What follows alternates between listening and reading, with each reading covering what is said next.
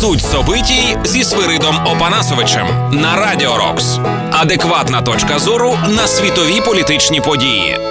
Доброго здоров'я, громадяни-слухачі. Це дід Свирид у студії.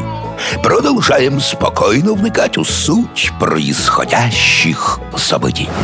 Центральною, головною, а подекуди вже й єдиною темою, яку висвітлюють світові ЗМІ, є пандемія коронавірусу, у зв'язку з чим лунають усілякі прогнози один іншого жахливіші. Що коронавірусом перехворіє половина людства і помруть сотні мільйонів, а ті, яким пощастило вижити, зіткнуться із найглибшим за всю історію економічним колапсом. Слово «суцільні Армагеддон» та «апокаліпсис».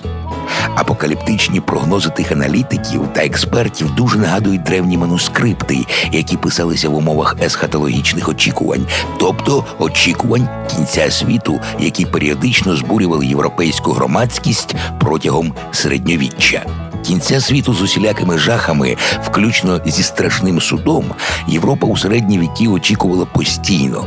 Найбільш відомими є есхатологічні очікування тисячного року, коли по всій Європі селяни навіть уже й поля не засівали. Бо навіщо, якщо і так усі помремо? Однак виявилося, що кінець світу, який впевнено пророкували різного роду клікуші, не настав.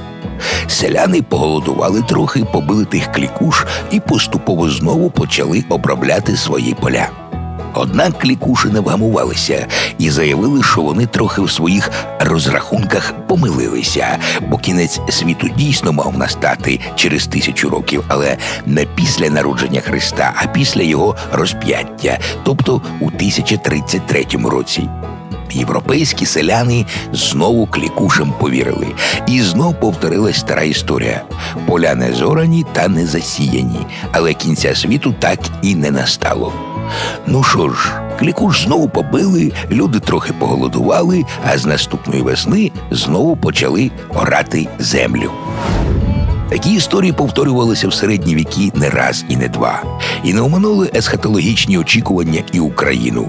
З тою лише різницею, що тут усе відбувалося зі своїми специфічними особливостями. А саме, есхатологічні очікування на території України проявлялися в інший час, ніж у католицькій Європі. А найбільше кінця світу чекали на тисяча чотириста дев'яносто другий рік. Чому така дата? Тому що православна церква тоді послуговувалася іншим календарем, не від народження Христа, а від заснування світу. І коли в католицькій Європі був тисяча чотириста дев'яносто другий рік, на території України мав настати рік семитисячний. І місцеві клікуші заздалегідь почали лякати людей, закликали їх покаятися та підготуватися до страшного суду. І тодішні люди, як свідчать історики, клікушам повірили. Бо і дійсно, семитисячний рік – то кругла дата, і ще із сакральною сімкою. Люди почали більше молитися, частіше каятися, але, що цікаво, на території України поля орати і тоді не припиняли. Бо Армагеддон Армагеддоном, а здоровий глузд втрачати ніколи не варто. Отже, аналітиків і експертів, які нам зараз пророкують страшні біди, слухаємо, але й здорового глузду не втрачаємо. Він нам іще знадобиться. Сохраняєм бадьорий бойовий дух, держим кулаки за полонених, шукаємо в інтернеті фонд «Повернись живим» і допомагаємо нашій армії. Та слухаємо Радіо Рокс. За вами був Тіт Северит. И следим, чтоб везде порядок был. А не те, що сейчас. Суть событий зі Свиридом Опанасовичем. Слухайте по буднях о тринадцятій тридцять та дев'ятнадцятій тридцять на Радіо Рокс, а також на сайті радіо рокс крапка ю а.